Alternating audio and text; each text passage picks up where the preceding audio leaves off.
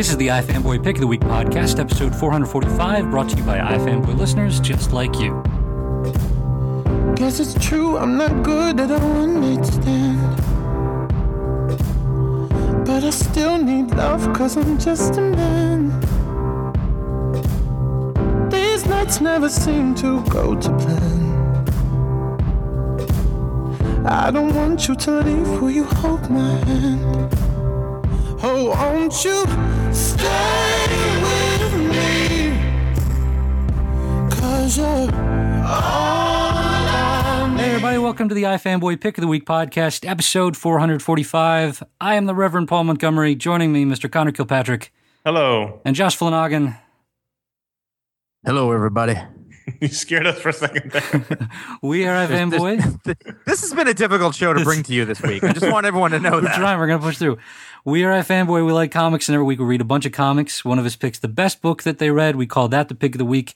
Talk about it on this here podcast, along with other books of the week, topics of interest, things, things we love.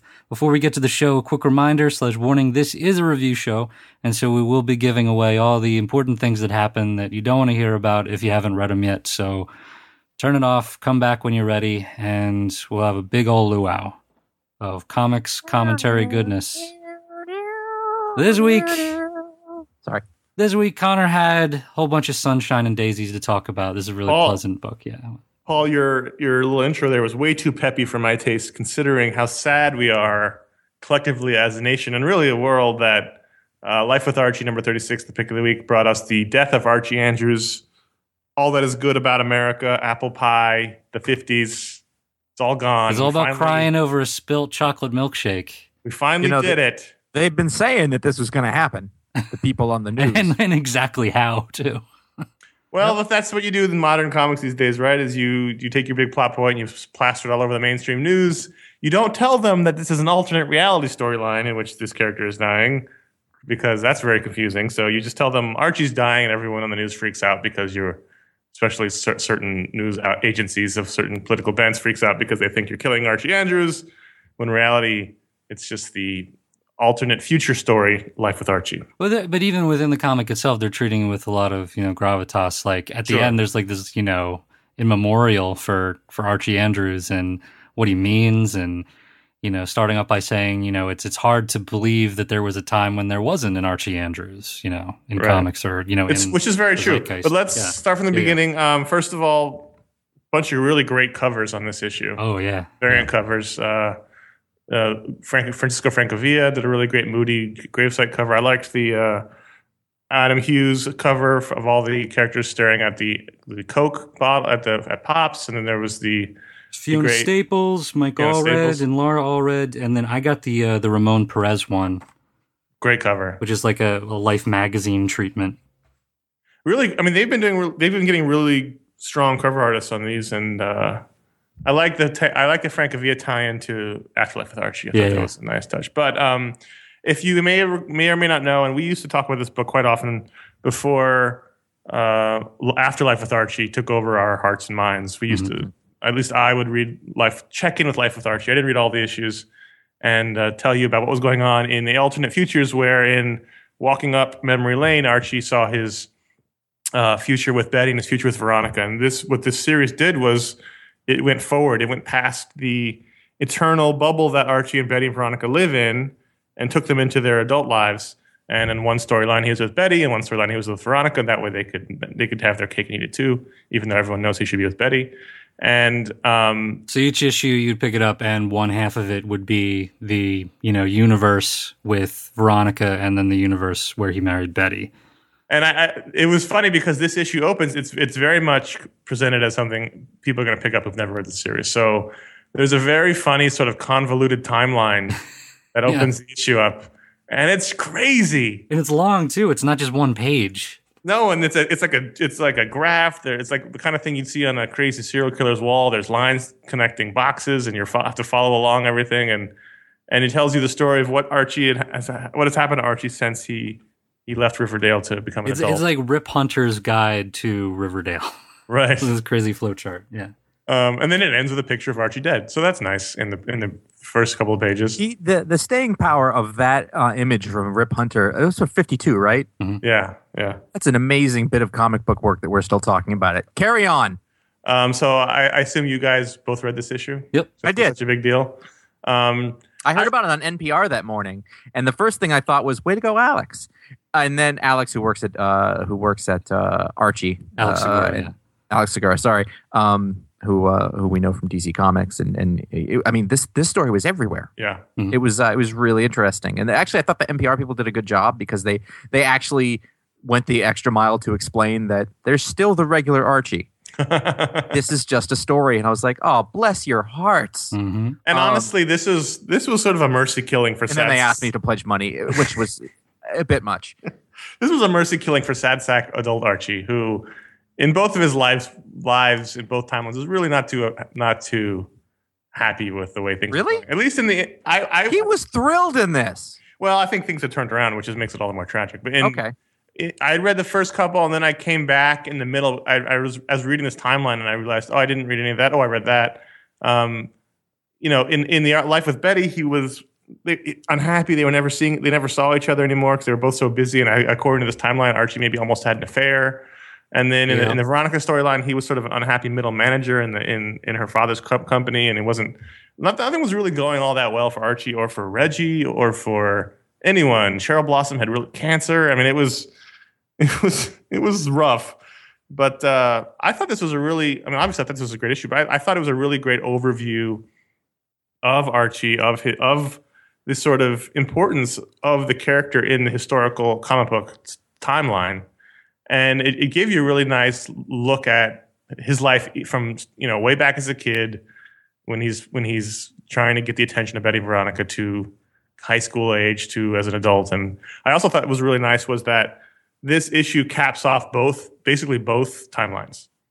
So we don't know, and it's never revealed uh, which girl he's with in this issue. It's it's sort of implied he could be with either. I thought that was really cool. They- It was a really nice way to handle sort of all the timelines coming together at this point because the whole story is that uh, Kevin Keller, the the gay character that Archie introduced a while back, is running for senate, or he's a senator He's now He's a senator, yeah. and he's had death threats, and there's a, there was apparently a shooting at a mall that targeted gay people, and uh, Why didn't you listen to Ron Butterfield?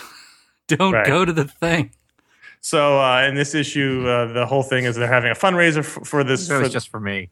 oh, Yeah. did I not watch fucking West Wing? I know, but How did I get cut I've got another thing for Josh coming up. before anybody. Anyway, um, the uh, so there's a they have a fundraiser. There's going to be a but there's a threat against his life. So when they show up at the fundraiser at Pops, which is now run by Jughead, uh, there's a shooting and Archie takes a bullet for the for the senator and dies. And uh, I thought it was a really great over great issue. Mhm. It was really long and give you give you a lot of meat to hold on to. And I thought the the final image of the chocolate shake or the the malted that he got with the three straws, like he always got for Betty, Veronica, and him, that was spilled, was a really sort of powerful one. Um, that was good. I, I, I, I, I, I like that you brought up the, the sad sack Archie thing and the, the, the way it sort of describe him for anyone who hasn't been reading this particular thread of Archie books is that like he looks like Morris from ER, Right. you know, but he has the karmic misfortune of Dr. Green from ER. Right. like and and it's sort of the still and listen to that the Hawaiian way the way they frame the ending it's you know it's kind of uh it's kind of like dr green's ending a bit like you know surrounded by all his loved ones and thinking about his past and everything and uh, there's there's a great sort of you know nostalgia trip in here where we see young archie who is never not creepy looking i'm sorry like he's just like it's like adult archie head with just like a kid body and um, but I seriously, I love the. Um, I mentioned the the spilt chocolate milkshake. The the last image. I mean, you see, you know, what could be the last page is, you know, it's Betty cradling Archie's body, and and Veronica looking on, I think, and then, then and then you flip the page Yeah. and it's a, a knocked over, you know, milkshake because it, where it's it's the perfect place to do it is you know in the malt shop and. Uh, Right. and it's just that that classic image, and and it just made me laugh. And and it, it also it bookends. It ties in the beginning where Archie is, uh, you know, antagonizing these two girls because you know he has a crush on both of them, and he refers to you know like her, you know that it's it's this one girl that he fell in love with. But since this is the culmination of either timeline, they leave it open, and so whenever he's looking at you know the one he loves, they're both in frame, so it could Right. feasibly be either of them, which is a, which is a neat trick. It's it's pretty cool. What was interesting to me was that it wasn't actually the final issue of the series. Right. Next issue one year later, and it's like, okay, I don't know what's going to happen, but I'll check it out. Another, another all-star cast of cover artists: Walt Simonson, Cliff Chiang, Tommy Lee Edwards, Jill Thompson, Alex Ross. The Alex Ross one haunts my dreams, but um, God. Like if you woke up from a dream and you found out you were in Riverdale, that's the first thing you'd see. right. Like if they open like the trunk, that's the, that's Yeah. you would see. Archie's. They've opened the, the- trunk up, and they're they're they're Archie, Jughead, Betty, Veronica are thrill killers. Yeah. but I, I but I think that I'm I'm excited for the uh, the one year later the one Archie. the one year later thing is going to be like Riverdale's rendition of the Big Chill. Right. Everybody reminiscing about Archie and Smoking weed. smoking weed. Yeah. Boy, one thing that we can do today is reference really old shit. I think. it's got a new Criterion edition coming out. It's good. It's all. um, but I, I as, a, as Wait a minute. longtime That's an Archie fan- '80s movie. Yes. oh my God! He doesn't- what does the yellow light mean? Keep going. Um, as a longtime Archie fan, someone who read a lot of Archie books when I was younger in junior high school and such, this was I thought this was really nice. It tributes issue and a nice capper to a sort of fantasy.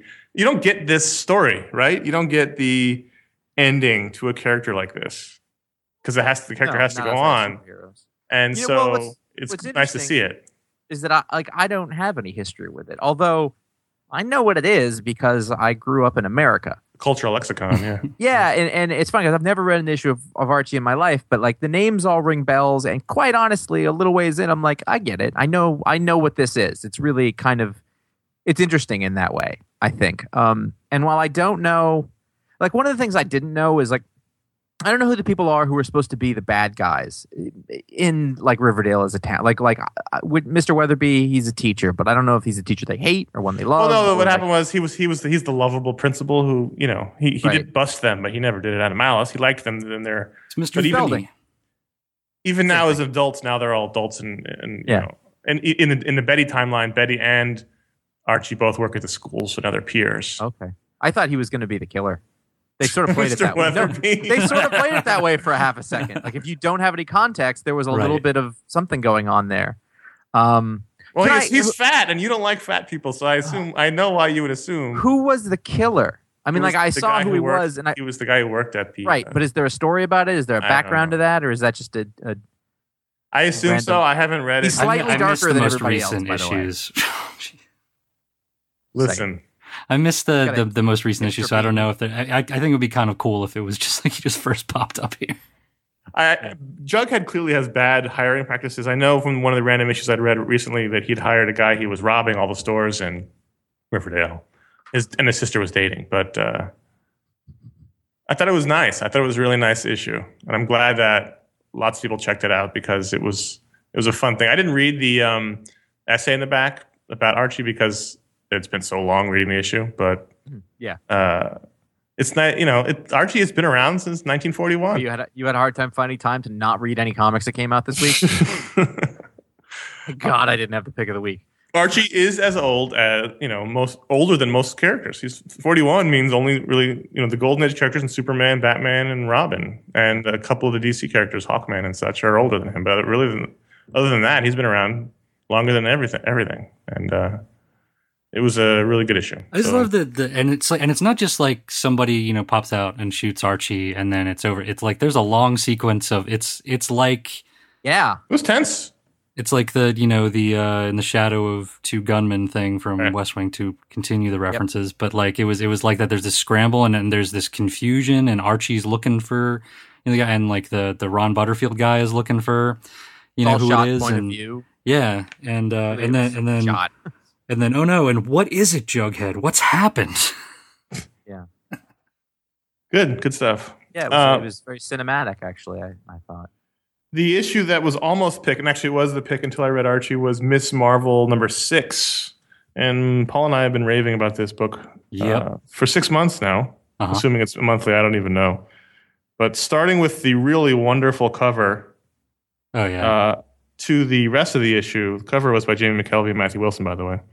Um, this was, I thought, the best issue of the series.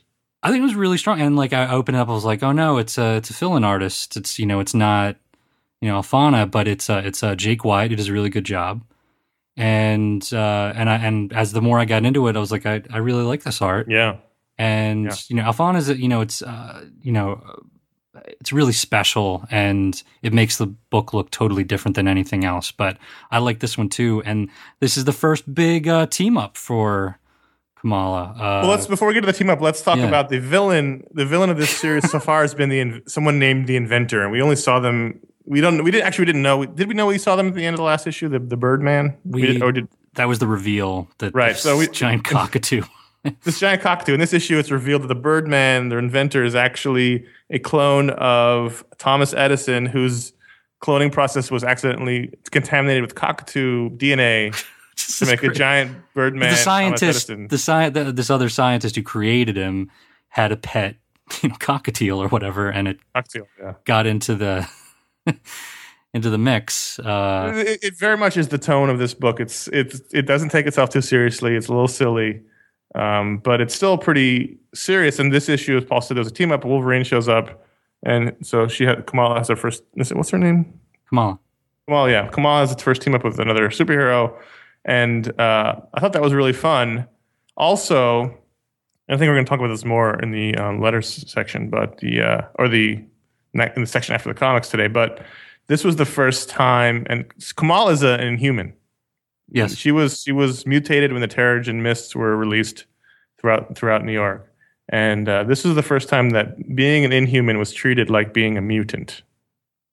Why is that important? We'll talk about that later in the, in the episode. But um, I thought that, I thought the dynamic between Wolverine and uh, Miss Marvel was really really great, really funny. I thought It was, and, and it's uh, it's you know, uh, no healing factor Wolverine, and this Right. is the first. It's it's the first of two parts apparently. Uh, I think it's called healing factor or something like that. because she has she has a healing factor and he doesn't, and Right.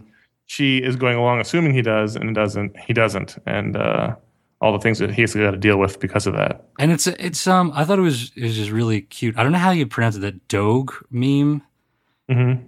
you know, like so this much, you know, that like like the way she's reacting to Wolverine. She's from the Tumblr generation, and Right. she it's been established she writes fan fiction, and I, and that was one of my favorite jokes is that she wrote, you know, she wrote this fan fiction for a website called like totally awesome or whatever. And uh, it was the number two ranked fan fiction that had him as a character. And he's like, "Oh, really?" And then he's like, well, "Wait a minute, what was number one?" And it was just, it was a, a fanfic about uh, Cyclops and uh, Emma Frost. And it's like, "Oh, jeez." Yeah, and I just she's you know sort of fangirling out about being you know hanging out with Wolverine, and uh, it was it was just the right you know amount of that, and you know ver- like a very clever team up and using the powers. You know she she can shrink down to small size so that when she's falling from a great height, it's not going to be a huge deal, and he can catch her and all that stuff. And uh, there's you know alligators with like laser beams on their heads, and uh, it's she's a really likable character. She really is. and um, it feels very authentic, and it, it has a very indie comic vibe. I mean, the art does a lot towards that, but it it doesn't feel like your normal Marvel comic, and uh, it's really good. And and uh, I thought another really important scene in this. She has a she has a conversation. Her her dad wants her to you know have this this meeting with uh, the sheik at their uh, at their mosque basically, and uh, has a conversation with this guy and just a normal dude. You know, he's like he's Yeah. you know uh, like a wise you know older man, and I think that's that's an important you know thing to see. And she's like, "Are you gonna just? Are you gonna tell me that you know I got to stop hanging out with boys and you know stuff like that?" And he's like, "I've been doing this for years. If you haven't figured out that that's my advice anyway, you know I haven't been doing my job. Just if you're gonna, you know, be doing this, um, just you know, be be a good person." And it's just, I don't know. I just like that that moment. It was good. It was- the issue was was really well rounded. I thought really really strong. Um, everyone should check out Miss Marvel. There'll be a trade of it soon since this is the sixth issue, or there's probably a trade of the first five. I met, yeah, I figured it's going to be the first five. So uh, I would recommend everybody check that that out if you haven't yet. But seriously, I'm I'm I'm loving a lot of Marvel books right now. It's it's I think it's in my like top three. It's really strong. Now, the comic book industry, as everyone knows, at least on this show, has a long history of self-referential, fourth wall breaking comics. They're are making the people behind the comics characters in those books. Um, And this week, the latest edition of that was Harley Quinn invades Comic Con International San Diego because that's the name they want to go with. Um, Right. And it, it was a special issue featuring the inexplicably popular Harley Quinn. I mean, not that the character isn't popular, but that book remains a top 10 book. Oh, does it? I didn't know. I wasn't paying attention to the numbers. Interesting. I did not know that. It's crazy. And I mean, there's, there's just no knock on the creative team because Overall or at DC? overall. And uh, Oh Uh, shit!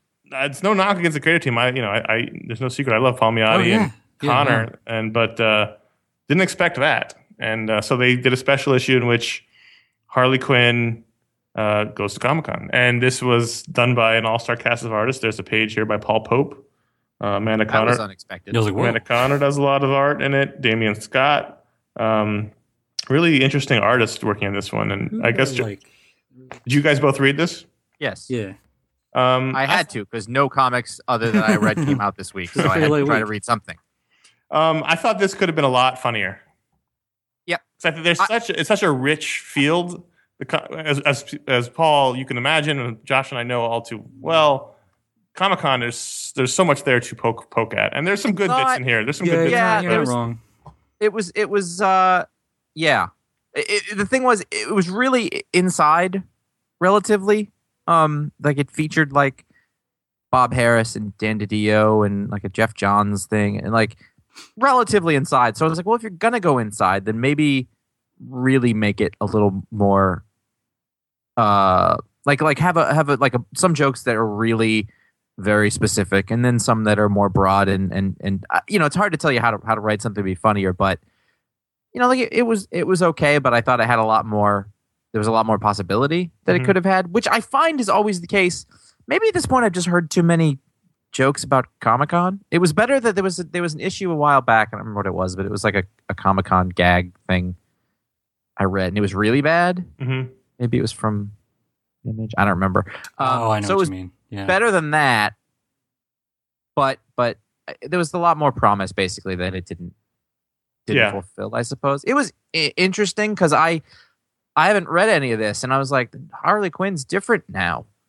because she's working a t-shirt booth which is interesting Well, that was with her landlord uh, from Brooklyn. Currently sells T-shirts at Comic Con and uh, comics, I guess. But that was who she was driving with her. His her landlord, and I guess I think the landlord's girlfriend. Mhm. And um, was it? Well, what's interesting was the cover itself featured all those cosplayers in old New Fifty Two or pre New Fifty Two costumes, Mhm. which is interesting. But uh, i thought like i don't know like it like i think the setups were really pretty good the setups with the the limo full of cosplayers dressed like different harley quinns was a really good setup and then they did like they went nuts with it like she shot a police officer that's something yeah. but I, I feel like like they all sort of stumbled out of the jail and, and and I was just and I just and they ran away and I just felt like you really you could have taken that and run with it more. Um to me, the funny gags were like when she's selling the T-shirt and the, the people don't want to pay for it. Like that was the kind of things if you go yep, to the cons that was a lot. very insider. But, And- but good. And uh, I also liked her in her head during her portfolio review with Jim Lee, psych- psyching herself out.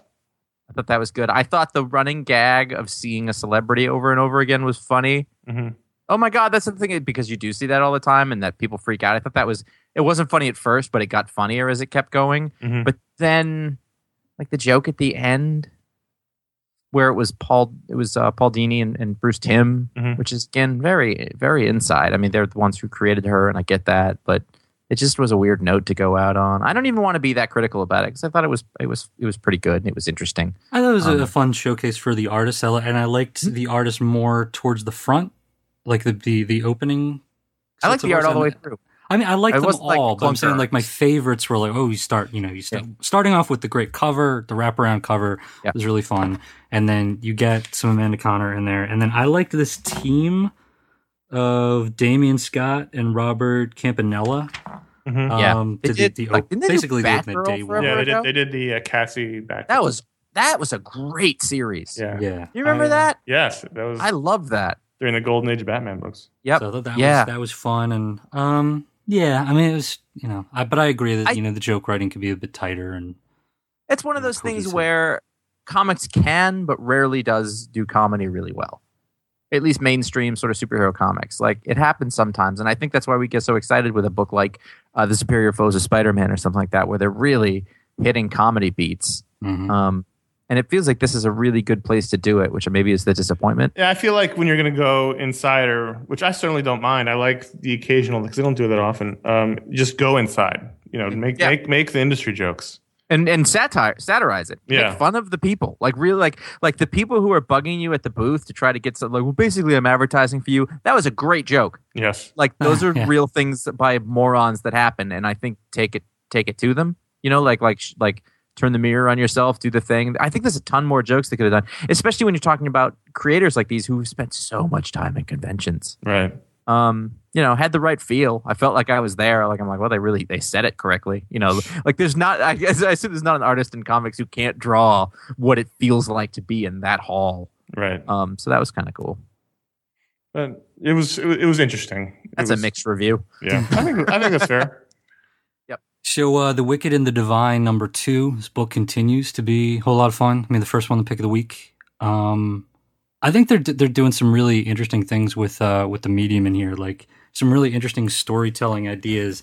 Uh, when when our main character is looking up, you know, Nanka on uh, on Google on her phone, and you see all the different headlines, like all the different things that would have come up on a Google search, and underneath them, on directly on the phone, it says like blah blah blah Yeah. and you know like so she's like not fun like so it's like what she would be thinking but it's expressed directly in the text on the phone and jamie mckelvie is one of those artists who can make um, social media and like app designs work in comic art um, like if, even if you look at we're going to talk about teen titans number one in a bit and that cover is uh it's in chirper which is their take on twitter Mhm. and it's just you know it's that and well, there's SVU there's thing. there's a like, difference between people who actually use these things, which we if you know if you're online, you know that McKelvie and Kieron Gillen use them all the time, social media, yeah, versus 45 to 50 year old men who don't quite get it. and there, but there are even also a lot of younger artists, and when they're tasked with drawing a smartphone, like that is no one is using that device. Like that is do you remember when when joe casey did the Yeah, he had the he had yeah he had Twitter used and it was completely backwards of how Twitter's Yep. actually used. Yep. Mm. Yep. Um, and it's just it's an, it's authentic with these guys, and you Yeah. know, it's just however, however, hmm the joke was that she was annoyed that she had to go to page two of the Google results, and then later she said that she read it on Wikipedia, and that doesn't make sense right. because that would have been the third uh, the third The- uh, the second. Sorry, uh, that's very technical, but that's a thing. I thought. actually, um, I don't know how you thought, felt, Josh, but I thought I didn't like this issue as much as the first one. Nope. I I, I was, thought it- I was completely confused. I thought it was very confusing, and the deeper you go into these char- these mythology of the characters, the more confusing it gets. I'll.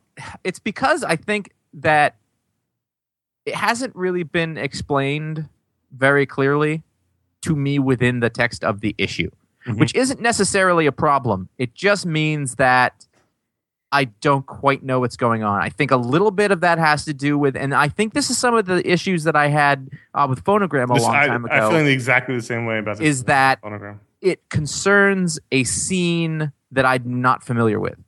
Meaning that like there's this British music scene and there's underground stuff and I think that if you're part of that or you think it's cool and want to be part of that, then you can play along with it. I do I think it was a little I was a little confused that I don't quite know what's going on. I will tell you that the the best parts, the strongest parts for me, I was really interested when she went to go see uh, Lucifer, Lucifer. in the jail. And it's, I she it's like started, a Hannibal Lecter scene. It's, it's cool. yeah, but also like it was just clear. I I understood the character. I got the flashback to when she was younger and how it started, and I thought that was really good. Mhm. And that was cool. I, I feel like there needs to be more of that because I don't feel like I understand the people very much. Yes, I agree. Um, and I'd say that's the problem. I'm uh, very with it for disconnected from the characters. I uh, uh, Looks pretty, but I just don't. I mean, don't- I, I had I've, I had a little bit of trouble with the like the meeting with the journalist in the museum. Like I, I didn't entirely follow all of that, but then going down into you know into the uh, the tube system and uh, tr- trying to track down this Morrigan character, and there's apparently this other god that beheaded her. Um, I got, I, you know, I'm not in the, you know, underground music scene or like rave scene or anything like that. So I don't, That sounds just awful. I, so I was like, yeah, I don't really. I was in, you know, I was in New York this weekend, and I was, you know, underground waiting for us, and I was like, that this is really unpleasant. This is very hot down here. Yeah, there's Uh, I would not want to go to. uh, this is not an ideal music venue for me. I would like to sit down. Um. So so yeah. So I, so even though I, you know, it's not a scene that's very interesting to me, I thought the way it was told was really interesting. With I like the you know the captions over the black and seeing her basically descending down into hell. Um, Oh, I think the art, the, down. the art and storytelling is wonderful. I think in this issue, Mhm. particularly. I think the concept's good. I just think that we need a little more, either Characters. uh, uh, like a a little more character understanding and a little more.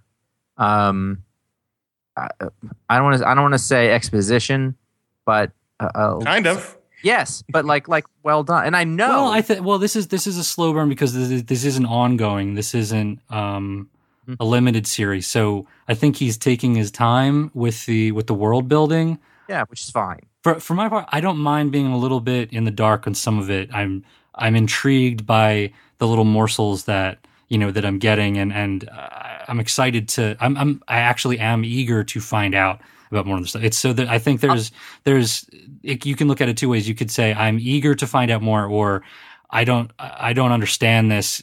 I need more now. Like I, Well, you know what I mean. Like for, for me, it's I'm I'm excited that I there's more things that I need to you know learn. Yeah, but what I think world. it does is it takes away the impact of what's happening if you don't have context for it. Mm-hmm. So the last page is a classic comic book reveal of a villain. I don't I don't know what that is. I don't know what that's supposed to mean. I can tell You're not symbolically supposed what to it's know supposed who that I is. realize it's a but- surprise. It's that the reason that that exists is historically in in you know like superhero comics is that that's when they say you know it's Doctor Doom and everybody. No, knows but who I, I agree. is. I disagree with you there completely. I think that all you need to know is someone's head got cut off, and Right. that's shocking enough in and of itself. yeah. My I don't think you problem is that who that cha- is. my problem is the characters. I don't know enough about them to care about their reactions to things. the point I was getting to though is, you know, like if this was creators that I didn't know, uh, you know, I wasn't familiar with their work. I don't know how much I would stick around. I do stick around because I trust both of these creators to deliver something ultimately end.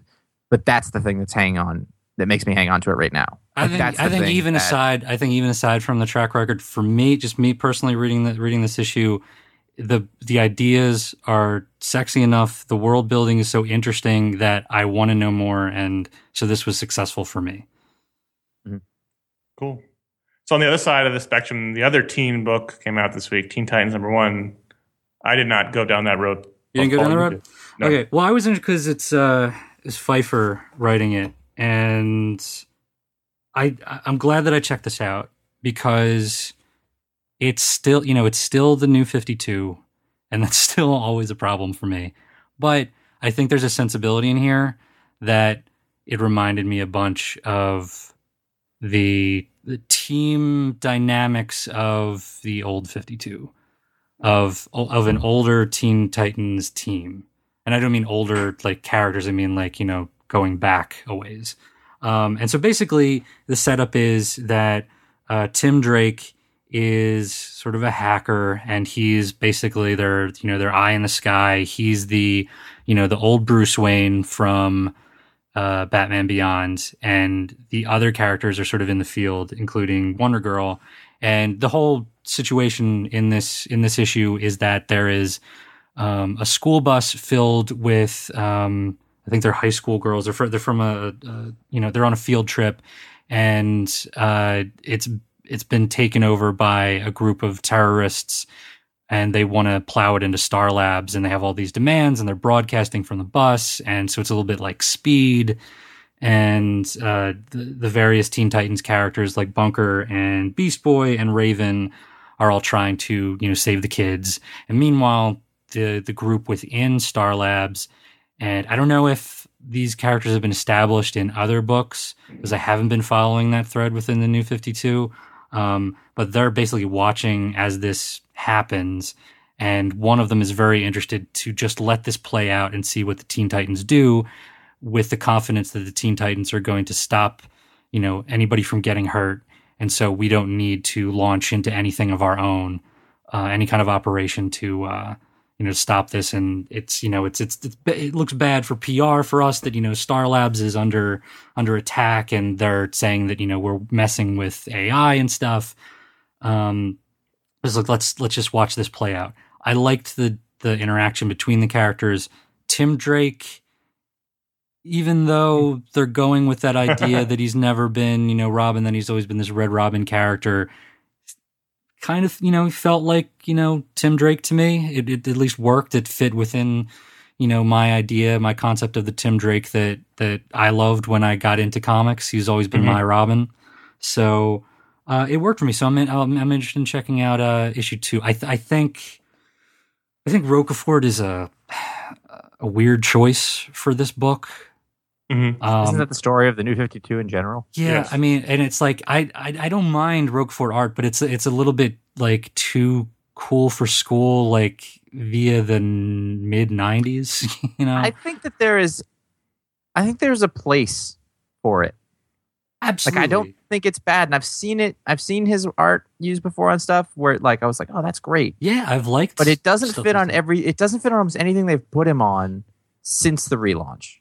Yeah, if and if and if you took you know a different artist, you know, f- from before this new regime, you could do a lot for people who are you know have that hankering for you know old school DC storytelling because like I a sort think of cartoony kind of like Yeah. any of any of the artists, uh, uh, uh, the the Damion Scott. Uh, well, they they've announced all those new books, the Batgirl book and the Batman Gotham Academy, and all those things that have that kind of style. And I feel like well this is the I would say this is the book that fits right into that niche of trying to attract a teenage or younger audience and a more female skewing audience. I think that's a missed opportunity here. I, th- I think this, and I think the script works here. I like what Pfeifer's doing, and that's sort of what I latched onto. And I was just like, can I rem- can I remove myself from this art? And I can.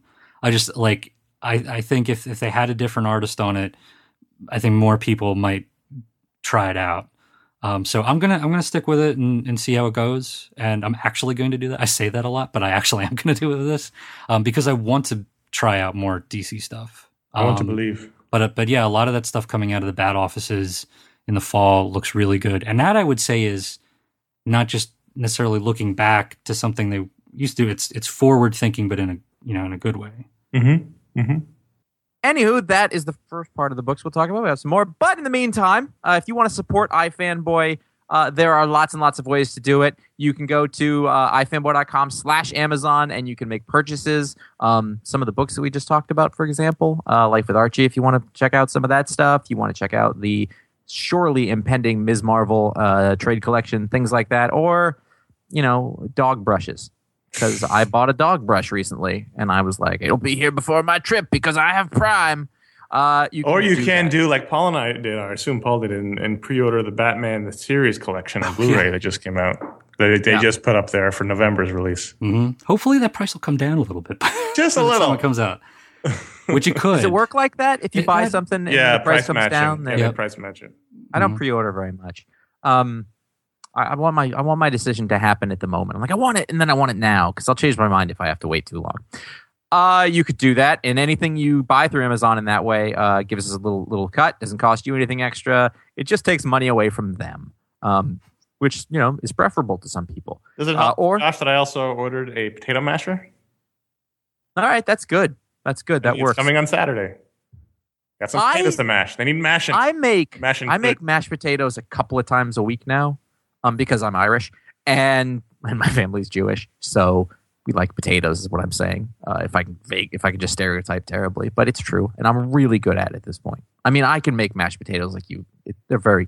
Anyway, you can go to ifanboy.com/slash registration. And you can um, you can contribute even more directly. You can send in any sort of donation you would like, and we will accept them up to. I want to make this clear: we will accept donations up to any monetary amount in any currency. in any currency. So literally, if you've been thinking, "Ah, this is a bit too much," and I don't know if I want to, it's it's we're hundred percent behind you. it's okay. Trust your instincts. Yeah. Uh, or you can just go with a an easy plan of three dollars a month, thirty dollars a year. I've been seeing um, this happens for other podcasts. They say you know a buck a show, something like that. You know, uh, that's good. Uh, Three dollars a month is less than a buck a show. I know that. That's what I'm trying to say. It's a good. It's a it's a good way to go. But if you want to do more, that's totally fair. Uh, I try to donate to podcasts that I like a lot, and I think it's a really good way to make sure that you can still get, uh, you know, media, uh, but also take part in it, and uh, and and not have them just go away. Not that we're going to do that. I'm gonna start calling them your Irish potato lumps. Yeah. Well, there's there's something to that. Although it's different than what they thought nutritionally happened even a few years ago. So who knows? uh, Well, thank you everyone who supported us through those various efforts. We appreciate you wholeheartedly keeping Josh in potatoes. they're cheap. I've completely zoned out. What the hell are we talking? About? It's fine. It's honestly And then fine gathering- for you. And hopefully everyone for is zoned out as well. Uh, but let's Uh, return to the newly announced to have been canceled book Thunderbolts. To be fair, uh, also it's hot, um, and I don't have the air conditioning on because I'm trying to record a show. Thunderbolts. Sound quality is important. Thunderbolts, for God's sakes. So uh, Charles Soule's last issue uh, was the last one, Mhm. and so this is the introduction of the new uh, creative team, um, which is uh, I don't know their first names, Acker and Blacker. Right. Do they do a Not real. podcast? That's yeah, it not is. real. It's, it's uh, Ben Ben Acker and Ben Blacker. Uh, those might be fake names. They do some sort of podcast that uh, people like a lot and is It way more popped up popular in than uh, this some one. like Marvel What If kind Yeah, of things. and they've done some other stuff. I think they did a Deadpool annual a little while back. Um, I didn't like it, and I feel like, and I feel like uh, it sucks because this week I'm the guy who's not liking things, and I don't want to be that guy. I actually really like the Archie book that we talked about at the front, which is something. Was that your significant pick of the week? I don't. Might as well have been. I don't know.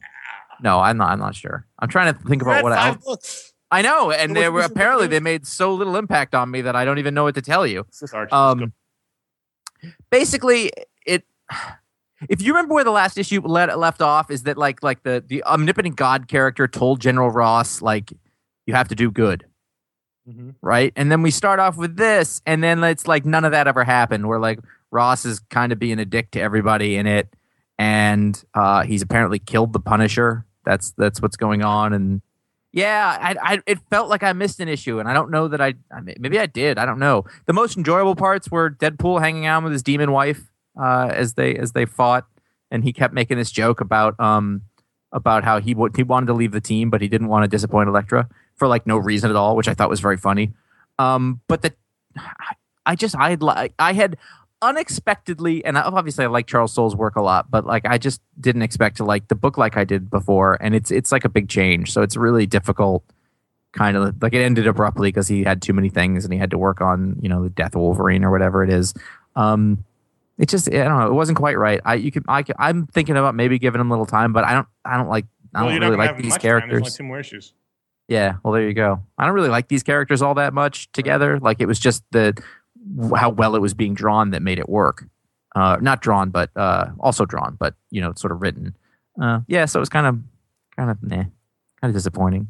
Thrilling Adventure Hour, I believe, is the name of the podcast. There That's just go. coming to me. Paul, what more can be I don't about know Stray if you guys have heard about this great little gem of a book called Stray Bullets Killers, and issue It's life five is out. affirming. This is it's so not. This is a this is a new story. Well, this is a, a st- I guess a standalone. Well, if I recall, issue. the last issue, which I feel like we just talked about last week, uh, was life affirming, was it not? well, the guy tried to kill Life himself, but then he the didn't, and shot his Didn't. uh, prosthetic foot instead. Um, uh, David David Lapham. This, uh, he was my pick of the week, by the way. he, there you go. David Lapham has kind of fixation on uh, fake limbs and uh, cadaver graphs, and I don't know, like just weird things. Anyways, this this is this. Okay, the the previous issue was the end of that particular little story thread. This one picks up uh, a, apparently a popular character. I'm still reading through that big omnibus of the the '90s stuff uh, called Amy Racecar who is a professional killer, uh, stunt woman, and she decides to uh, end her, her life of crime and, and killing and go live by the seaside, where she meets a young man who is trying to kill himself because he has no arms or legs and is blind and is rolling himself into the surf in an attempt to drown himself. so she decides this this might be fun to watch, but then she realizes, no, this is the start of the new chapter in my life. I don't want it to end. It, I don't want it to begin with death. So I better go save him. They end up falling in love and becoming this sort of Bonnie and Clyde thing. And there's this big over the top sort of kill spree mentality to this book. And they go to an alien planet and get him new arms and legs and fix his eyes. And, uh, and uh, it's got this sort of Wait a like minute. over the Wait top minute. They did true romance kind of. No, they totally do. What? It's this very super like tongue in cheek, like two tongues in cheek, like level of just over the topness. It ends with this Okay. this like shootout with the cops in a hotel. She gets her limbs blown off, and he says, "Well, you know what? You're gonna you're gonna keep me, you know, hold me back. So I gotta go." And he like hops on a helicopter and leaves. And Is she's she in some sort of hallucinogenic coma for I? I think? I was. Uh, I'm pretty sure David Lapham was too. But anyways, it's just insane. And um, if you think you might like this book, you still might not. But you should check it out anyway, because it's. I, Uh, don't, I don't know that I follow your logic. I don't. I, you I really think don't you know. like this. You may not, but you, should get it. but you should get it anyway. I don't know. Um, it sounds like you just want to keep reading. I could heartily recommend, you know, Miss Marvel and the Archie book to anybody. Mm-hmm. But this book is just my kind of crazy. And I didn't even know it was my kind of crazy until I discovered it. This is how people get mixed up in drugs. All right, so really quickly because we're Keep going me off the street. Sorry. Silver Surfer number four. Um, if you're looking for a very awkward Guardians of the Galaxy shoehorn cameo because the movie's coming out soon, this is your issue. Um, although uh, Star Lord. they, uh, if you recall, Silver Surfer was uh, he had some outer space adventures with, with Dawn Greenwood of Cape Cod, and uh, they were returning back to Earth where the Guardians of the Galaxy intercept them, acting very much as uh, border patrol, and they have to check them for fruit and you know microbes and things and. That's a great sentence. It actually was. uh, It was a sh- total shoehorn cameo, but it was actually pretty funny. Um, and what they were really doing was checking him for signs of having been near Galactus because they don't necessarily trust Silver Surfer. But uh, the, the issue was actually really fun. This looks like we're building towards a reunion of the Defenders, so you get some Hulk and Doctor Strange in here who are coming to find the Silver Surfer, and uh, all, again, all drawn by Mike Allred, so it's wonderful looking. And uh, I'm really enjoying this book despite myself. I got to go back and read this because Mike Allred, Doctor Strange sounds pretty good. Yeah, it's great. This book's actually really fun. Can I can I very quickly just mention that Shadow Hero number six came out this week, uh, day and date with the full collection, so you can get that Oh, from nice. First Second Press as as I- I- print. also heard. Th- uh, I didn't hear the story, but I heard a story teased about this on NPR, and I was like, "All right, way to go, you guys too." It's uh it's a really good book. They stuck the landing. Uh, Good job, you guys. great tale of uh, the golden age and the first uh, Chinese superhero, and and uh, I think it's it's some great work, and I, I think they could potentially do more of this, like more with this character. I would like to see that. At the very least, I would like to see Gene Luen Yang and Sonny Liew work together again. They're a good team. I'm looking forward to reading the collection after having read the first couple of issues. Yeah.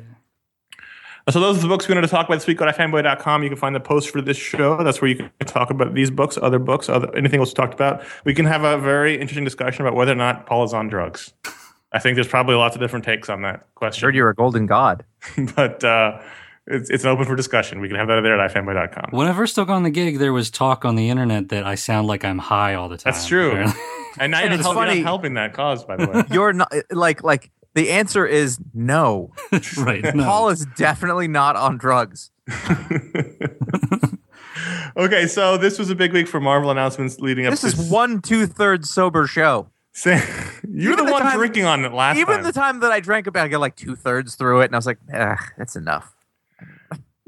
so Marvel, a lot, a lot of announcements this week leading up to San Diego Comic Con, which is next week. If you are living under a rock, um, so they announced three big uh, changes for three of their big characters. Oh, under And a this- rock, you said. And at this I heard the same thing. you said a rock. I'm sorry. under a rock, not Iraq. All right. Let's no, let's let's let's plow through. Sorry. So the announcements this week were that uh, well, there, let's go in let's go in descending order of outrage. Uh, first was um, Superior Spider Superior Iron Man number one. There you go. That's going to happen a lot. Superior Iron Man one, uh, number one uh, coming out in November, written by Tom Taylor and art by Yildiray Cinar. And in this, the the new status quo for Iron Man is that he is moving to San Francisco. He's donning an all white Apple esque suit, and he's going to make apps or some shit like that.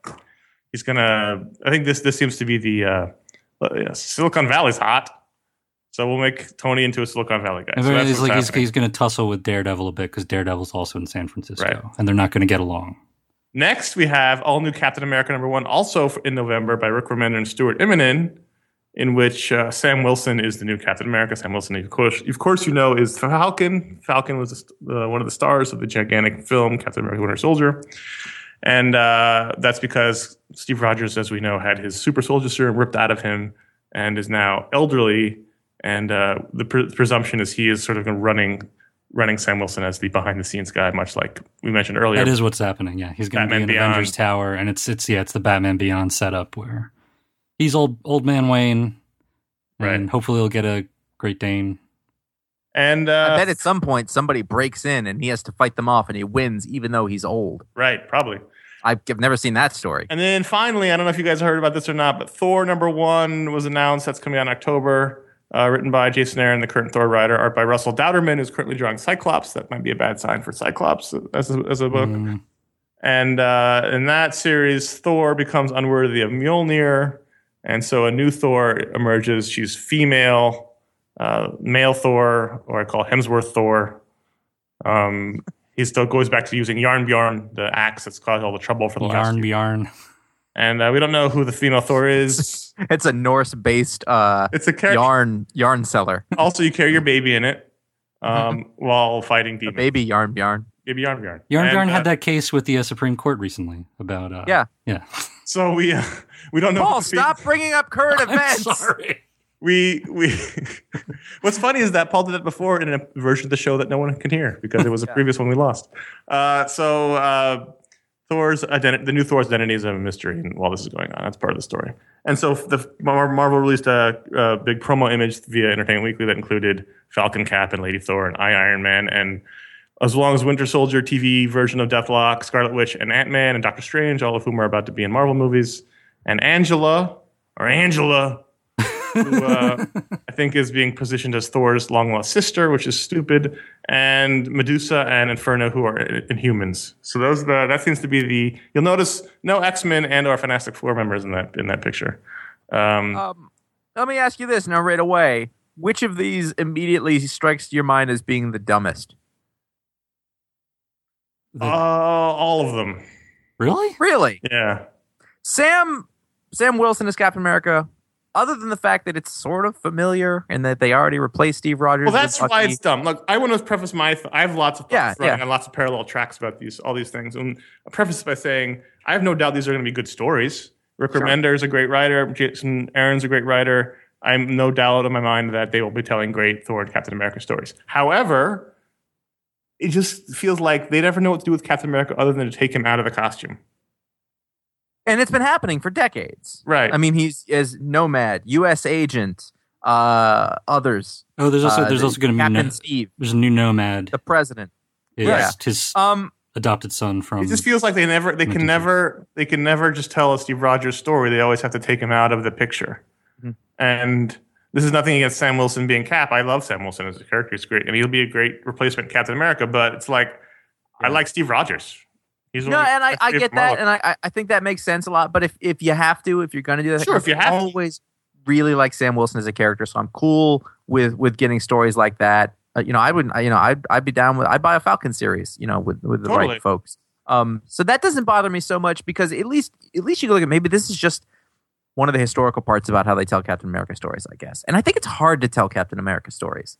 Uh, you know, like Ed Brubaker had that great years long run. Clearly, it's not. We had then five years of great Captain America books. Right. But but like, you know, Remender took over and what I thought were really great stories, they didn't sell well and it kept going down and like does, people don't respond to it the kind of way that he was doing it. So maybe, you know, this is one of those like it's like it's like Superman. Like it's really hard with a character who has that much symbolism and that much it can mean so many different things depending on who you are and what you're coming from that maybe it's it's hard to find a mass audience with. I don't know. The movies don't don't seem to have a problem, but Yeah, I don't think that's. I'm just I'm just spitballing. Anyway, uh the Thor thing I could care less about. They're gods, they're shape changers. Loki was a woman Well, a I don't care about that. The reason I think the reason I think this is silly at its core is that Thor is his name.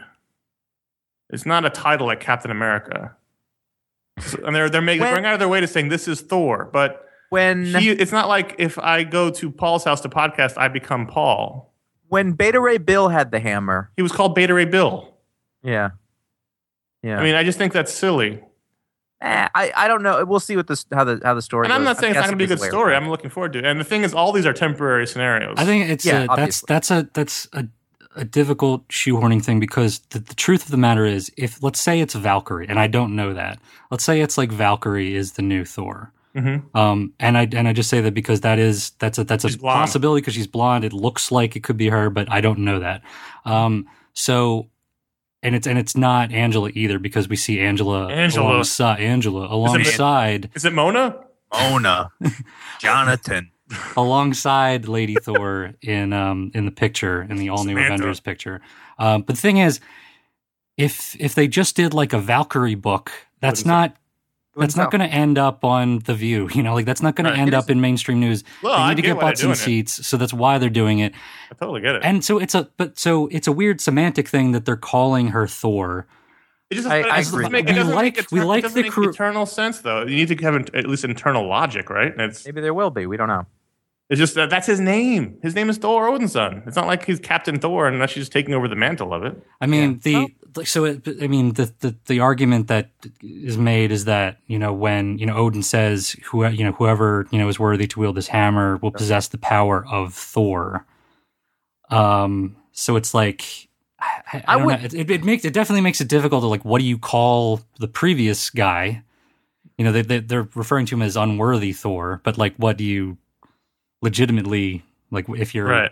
I I, I gotta say that's not a thing that bothers me about it Right. because it's it's whatever they'll either explain it or they don't. But until they don't, I don't. I think it's weird. I just I don't. But I think, I think- the concept itself, I think, is cool. I think that the dumbest one is Iron Man because I don't. Why do they have? Why is it that they have taken Iron Man from a character that nobody in the world cares about to a character that everybody in the world knows, and then they continue to give him dumb suits after dumb suit? When they re when they relaunched Marvel, they put him in that weird yellow and black suit and sent him into space. I'm like, what do you? Why? Right. You have something here. Here's And it isn't like like when we when Conor and I were growing up reading Iron Man comics and he had all those weird suits at the end of the 80s, you know what I'm talking about? Yep, There was the mhm. silver and red one and there was The shoulder pad suit. they were rad.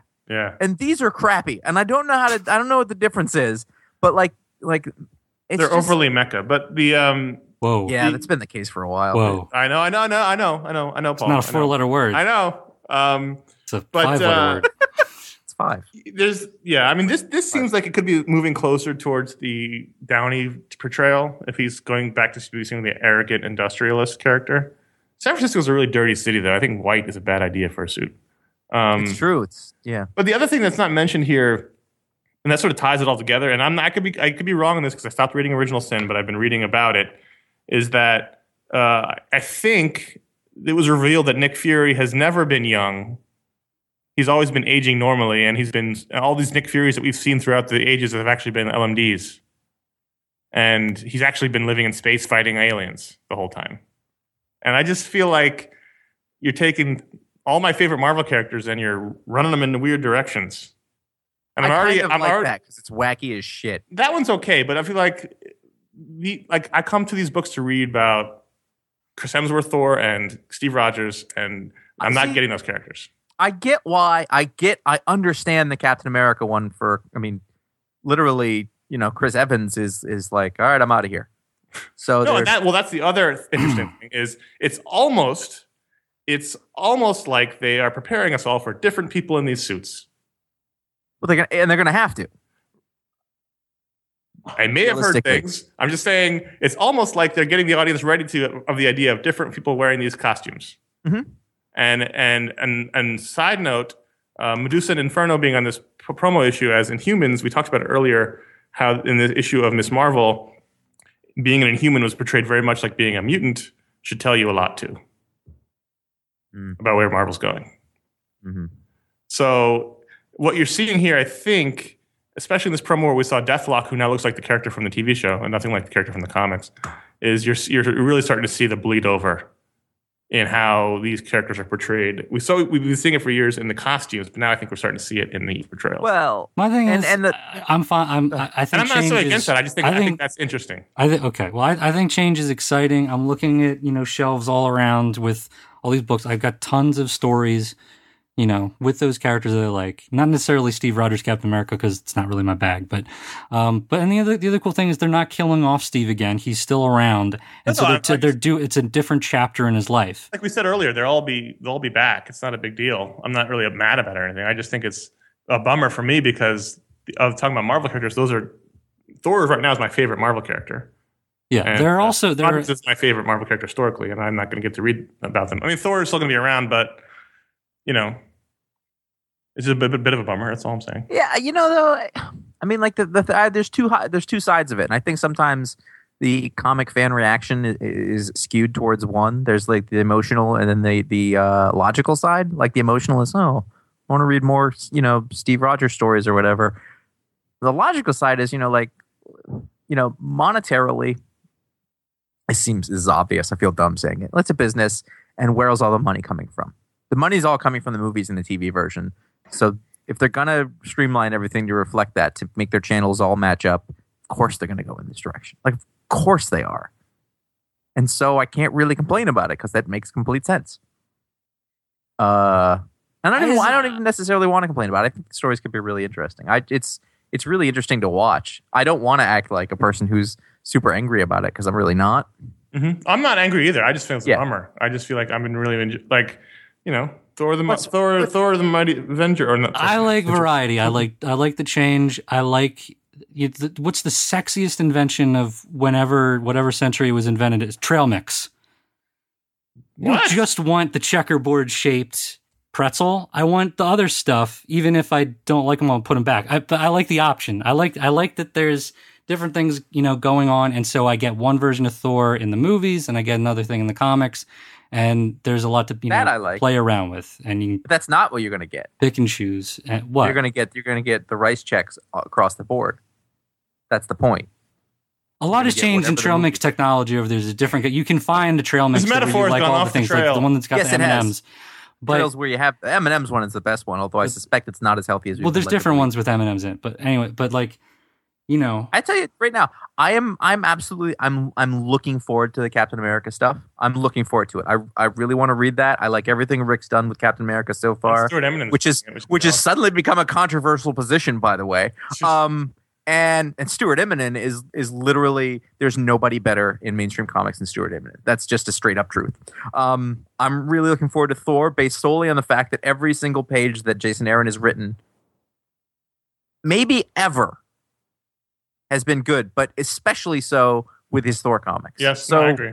you know, whatever. He's created all these different versions of Thor already, and it's all been wonderful. They've been the best Marvel comics we've read for the past couple years.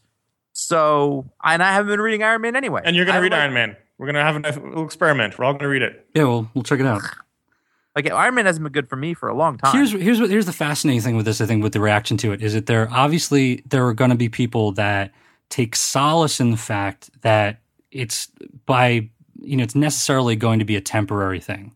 It's a temporary status quo. Yeah, You- wait around long because it's a and before you corporate like, it's corporate I can characters that have been around for almost a century they're gonna bounce back to what we know them as it's just that's the thing but then there are also readers i think this is interesting that are frustrated that they know it's only going to be temporary that they wish that Those are people cool that have yet like to that. come to grips with what they're actually doing with their time. They're reading stories that will always essentially return to the status quo. And if you can't come to grips with that, then you're going to always be angry. But I understand the frustration too. That you like, it would be cool if they could do something really revolutionary and you know. yeah, but that's like not understanding what you're into. That's I- like I going to a understand, pizza place and like- getting mad you're not going to get Chinese food. Like it's not. That's just not what they do. I think those people understand that, that it has to be that way, but it can still be frustrating that that's the reality. Right, which what I mean is, which is where the not having come to grips with the part yet. You have to. I mean, I- you know what I mean? I think no, I think they understand that that's how well, it's it just works. an understanding and then accepting. I mean, you know, it's you can understand it, but There's accepting and also just resigning yourself to right, it's all the same doing thing. truth. Okay, I tell you something. If more people bought comic books, none of this would be an issue because everybody can get what they want. right. but more people don't. So you get, which is the way they want it, and they get it. That's right. I cool hand looped that shit.